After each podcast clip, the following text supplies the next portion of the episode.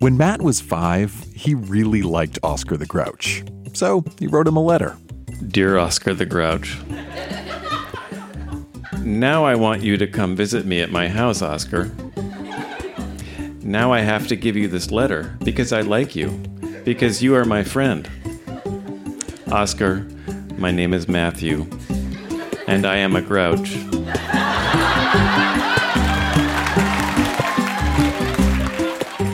That's Matt reading a letter he wrote when he was five. And this, well, this is Grown Ups Read Things They Wrote as Kids. I'm Dan Misener. On this show, we go back in time to remember the good, the bad, and the awkward parts of growing up. This time, recorded live at the London Music Club in London, Ontario, we have angsty breakup poetry, an interview with a dirty old man, and World War III at Santa's house. This stuff is weird, it is wonderful, and it's a great way to explore not only who we used to be, but who we are today. So think about who you were when you were a kid, and stick around. A minute ago, we heard from Matt, who confided in Oscar the Grouch that he too was a grouch. And that letter was not the only thing Matt brought to our London show. He also read a few other selections, including a short piece he wrote in 1973 or 74. Now, in order to understand this, you need to know that Matt has a younger brother named Nicholas, and you also need to know that Matt did not write this because he wanted to, he wrote it because his mom made him. It was punishment.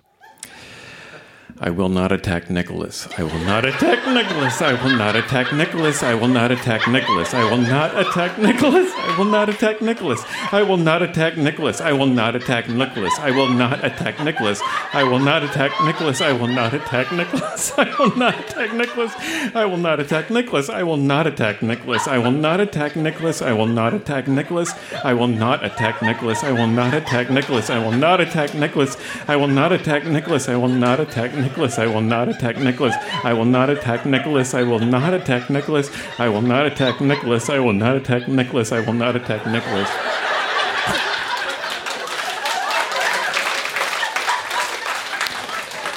Summer, summer 1976. I'm 11 years old and I have been sent from our home in Boston to YMCA camp in New Hampshire, probably because of what's going on with me and Nicholas.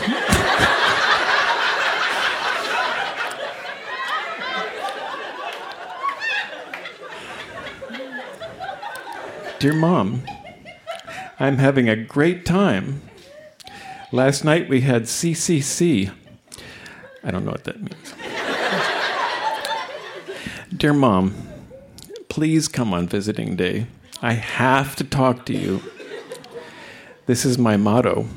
I've drawn an arrow pointing to the camp letterhead, which reads God first, the other fellow second, myself last.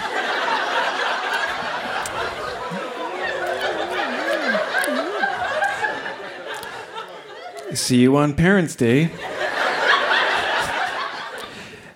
Dear Mom, camp is not great. I'm sorry I said that, but alas, it's true. I'm very serious. Do not let anyone know about this letter. Love, Matt. Letter number five did not begin, Dear Mom and I had modified the camp motto to read simply, Myself always last.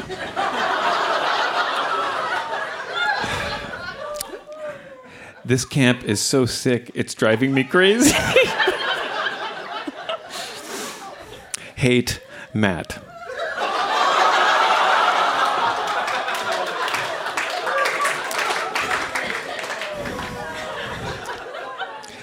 P.S. Help!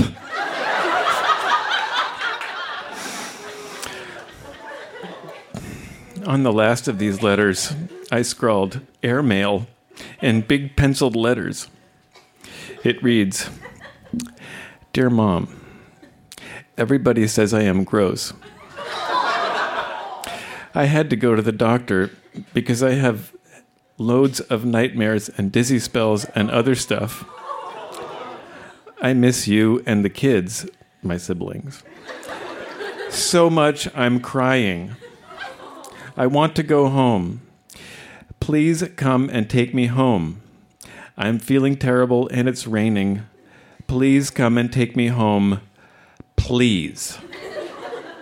Your son that misses and loves you, Matt.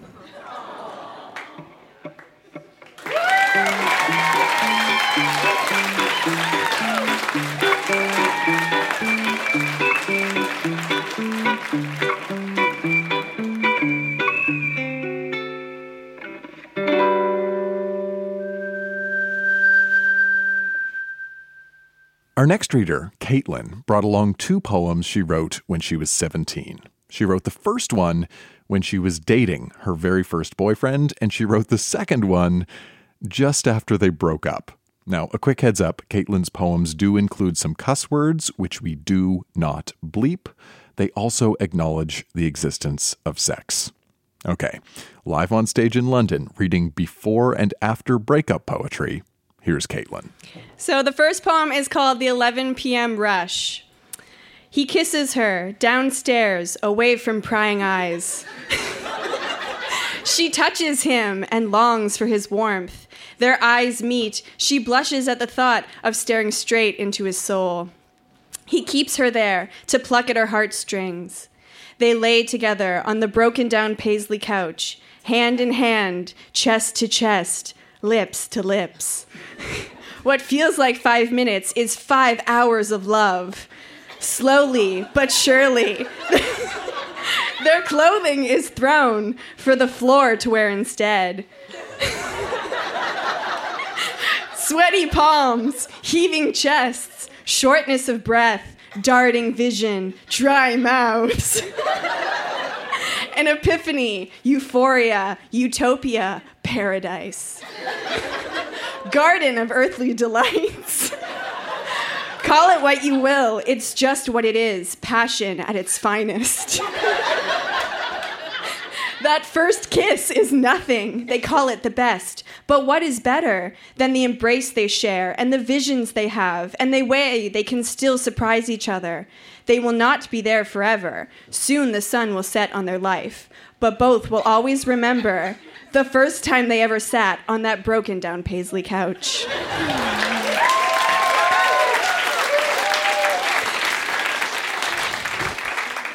So the second poem is called That Was All a Lie.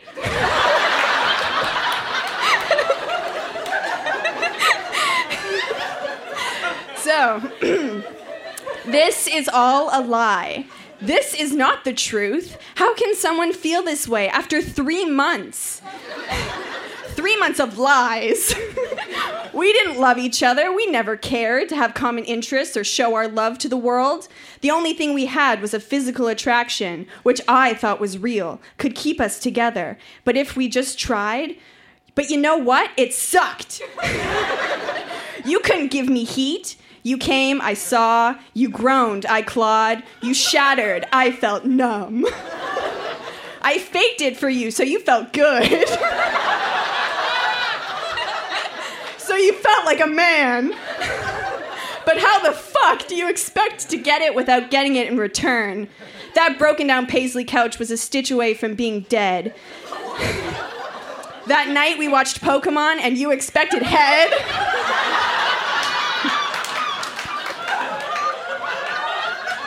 I said no. You said fine. That was it, just that line. It was the end, nothing more. After that, you avoided me as if I had the plague. Well, I did. A, a, a plague of paranoia, a disease of hurt and need, a slight wrenching euphoria of want and pain and red. Fuck you, fuck it all.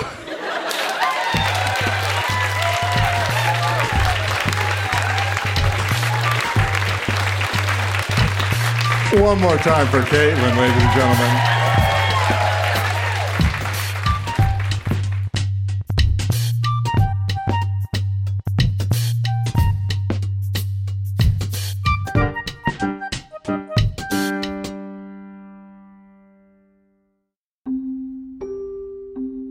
In 1979, our next reader, Rebecca, was 16, and for school, she had to do a project on senior citizens and senility. So I thought, who better to tell me about senility but an old person? And I didn't have a lot of uh, grandparents that lived close to me at the time, so I had to go and find a random senior citizen. The random senior citizen Rebecca interviewed for her project was a man she met at the Ottawa Civic Hospital. And as Rebecca wrote in her report, I never did get the man's correct name, but he was known by his friends and staff as the Colonel. He, he is 83 years old and he is a war amputee. And at most times, he is senile. By this I mean that 80% of the time, he really doesn't know what is going on or where he is. But the other 20% of the time, he seems perfectly normal. So the interview starts. R, that's me, Rebecca. R. Hi, Colonel. How are ya today? C for Colonel. Well, hi yourself. I'm hungry actually. They haven't fed me yet and it's 12:05. Surely to God they haven't forgotten me. A few minutes later, his lunch arrived. R. So, did you have fun last night? And then I have in brackets, every Friday night, Jake, the night elevator operator brings the colonel a six pack of beer and they split it and they talk. C. Well, I suppose old Jake was a bit late last night. I had to sit and wait for him and watch the young nurses walk by. You know, the young girls today don't have legs like they used to. Ha ha. Back in my time, you could marry a girl just because of her legs. Ha ha. Not now, no sir. Heh heh. And then, and then my teacher writes in red pen, Hooray, a dirty old man.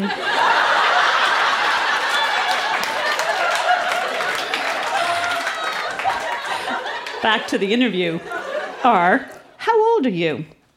C, I'm 83. How old are you? R, haha, I'm 16. C, too bad. You're out of luck. I was looking for someone a little older. They're either too old and can't hear you, or they're too young and they don't want to listen to you. Ha ha.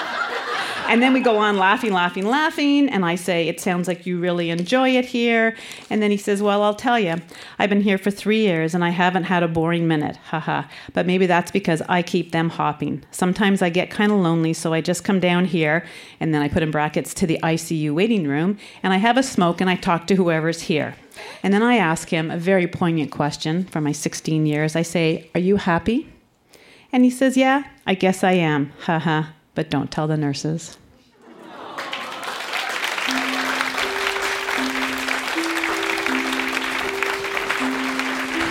Rebecca, ladies and gentlemen.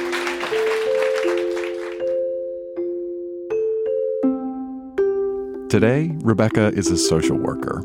She works with seniors.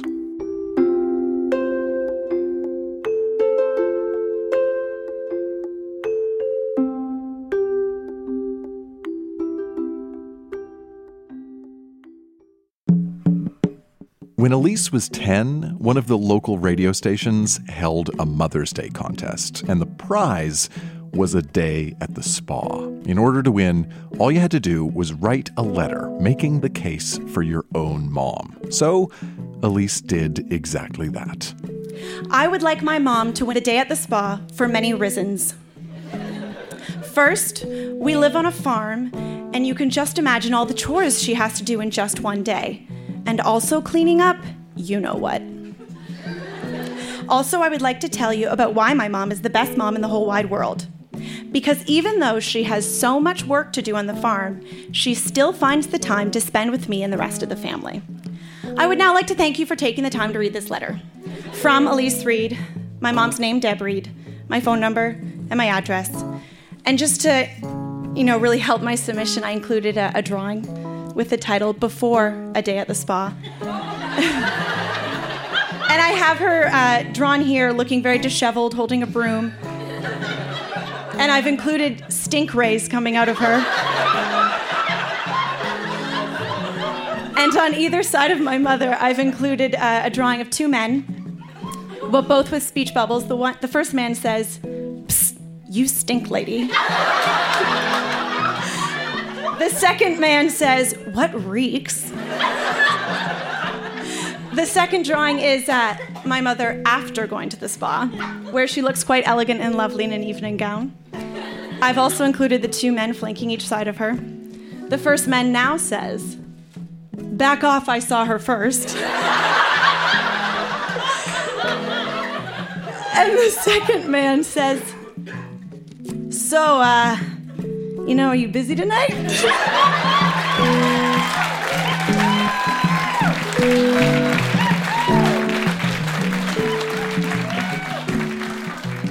Quick bit of follow up Elyse's dad was in charge of mailing her entry to the radio station, but apparently he did not do that, which is kind of a bummer because it means Elyse's mom did not win the day at the spa, but it's also kind of great because it means Elyse still has the letter. And if you want to see the drawing that accompanied that entry, Elyse scanned it in. We have a link in the show notes to this episode. It is pretty great, stink lines and all.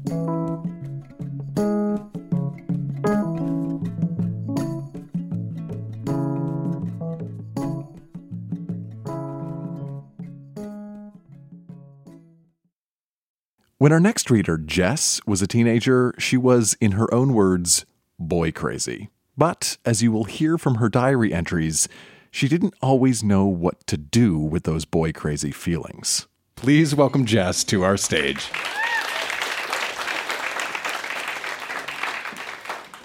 Today, Chris Gunderson asked me to go to the dance with him. I said I don't know, but I really wanted to go with him, so I should have said yes. He is cute, crossed out. He is nice. I sit beside him at school. Yes. The Halloween dance is on Friday. Two more days. I can hardly wait. I'm being a French maid for Halloween. Next entry. I am totally over Chris, and I met this guy, Pierre Paul, who is 15. He is so cute and hot and nice. He lives in Quebec, which is a little bit of a problem because I will probably never see him again. okay, so the next one, we're just moving on to high school. And this entry, I was almost 16 years old here. Another thing that sucks about almost being sweet 16 I'm flat. Great.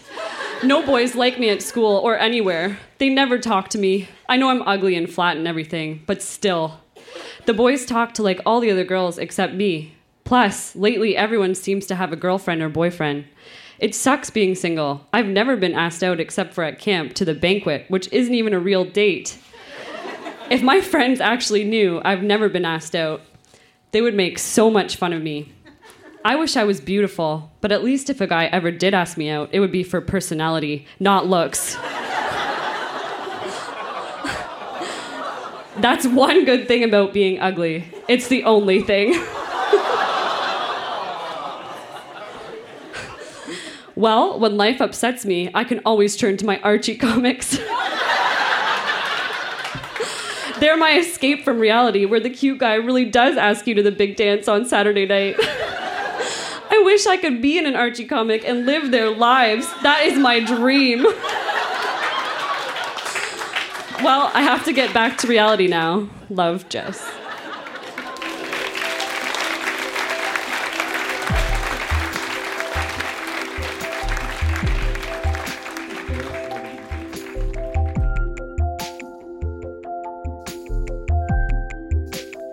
What strikes me about those entries is how boy crazy I was at the time. I was so obsessed with trying to get a boyfriend and just receive validation from the opposite sex.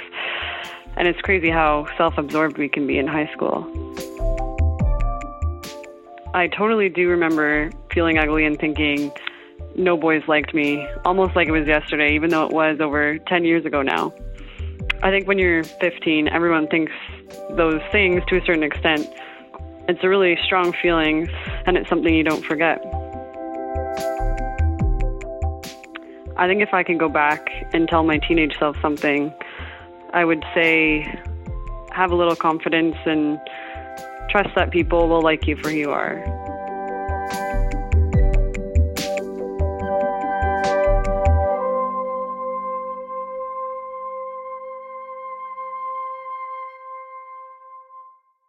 In the early 90s, Canada joined a coalition of forces fighting in the First Gulf War. I was in elementary school at the time, and I remember sort of understanding what the war was about, but not really. I knew it had something to do with Kuwait, and I remember seeing oil wells on fire on television. I certainly know I was afraid of Saddam Hussein, but my knowledge and my feelings about the war were kind of tangled up in all of the other things that you tend to go through when you're in elementary school. It's all a bit of a mishmash. And the same thing is true for our next reader, Oliver.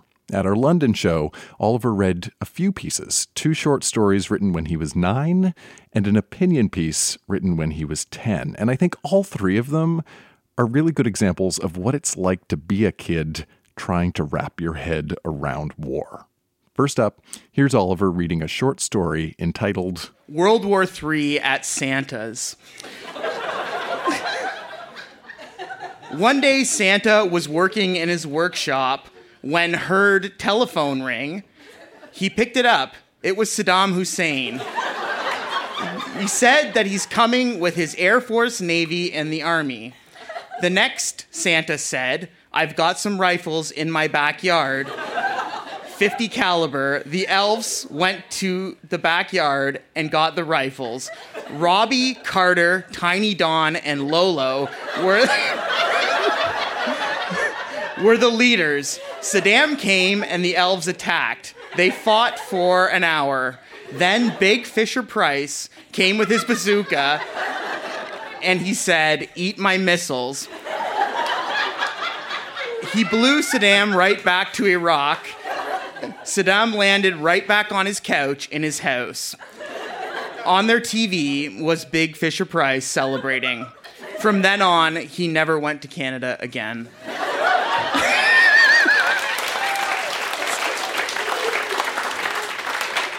Um, this story, which was written uh, six months later in June of 1993, is something of a spiritual successor to it. It's called My Perfect Summer Holiday Not. For my summer vacation, we went to Iraq. wow, our hotel was in an underground bomb shelter. We stayed there a couple of days. When we got out, Saddam Hussein got us and put us in solitary for a few weeks when we got out, he taught us how to ride a tank. Finally, we got out of Iraq. We decided to go to Bosnia. It was even better. There were just a little bit more fighting. Oh, by the way, us is me and Andrew, uh, a friend of mine. and uh, from one year later, when I was 10, this is uh, something called My Opinion on World War II. World War II was senseless because all it was killing people for land and their religion. In my point of view, I think Hitler was the cause of the war. He, he was a harsh man. And, and I'm glad I never met him. the, the, the whole war was stupid and dumb. I hate all wars, and I never want to be in one. Thanks.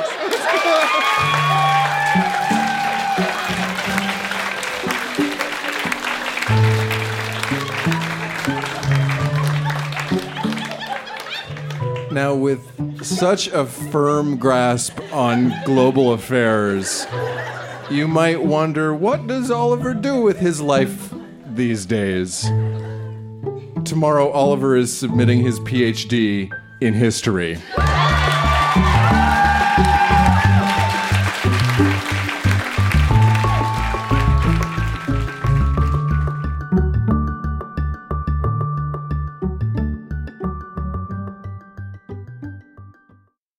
Our next reader, Corey, read a few entries from something called a devotional diary. The diary itself was a confirmation gift from her aunt and uncle when she was 15. And basically, it's a regular diary, but on each page, there are these writing prompts, and they ask you to reflect on your self image or your relationship with God, that kind of thing.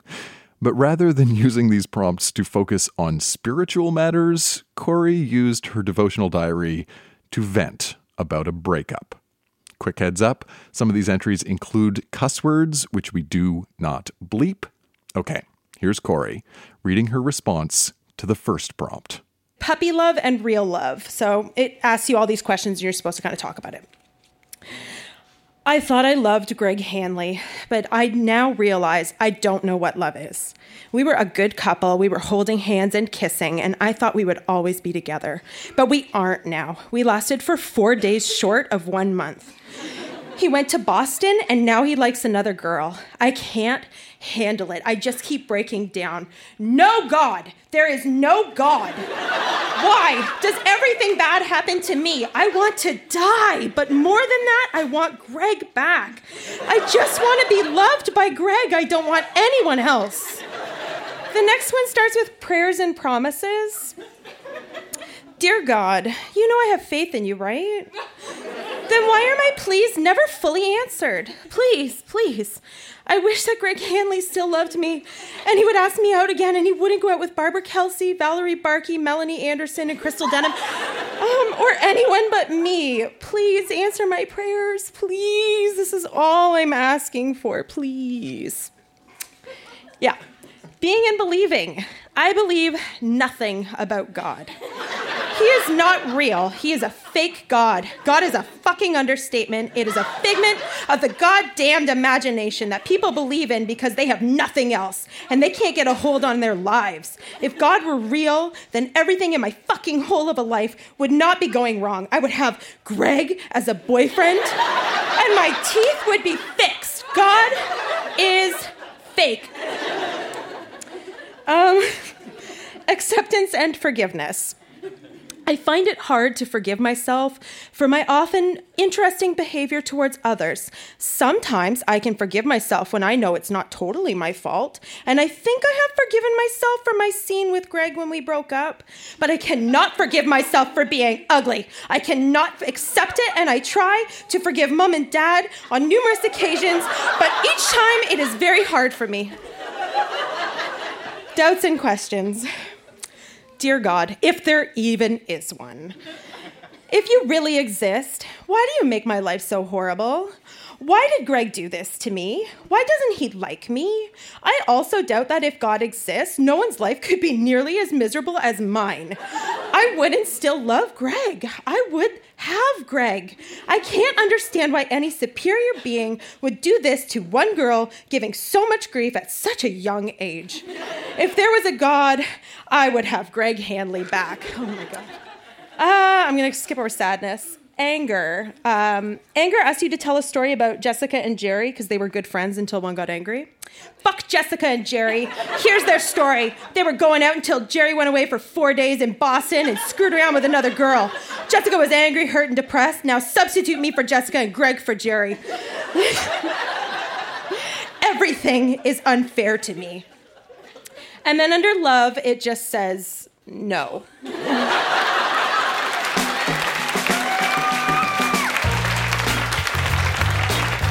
Corey, ladies and gentlemen.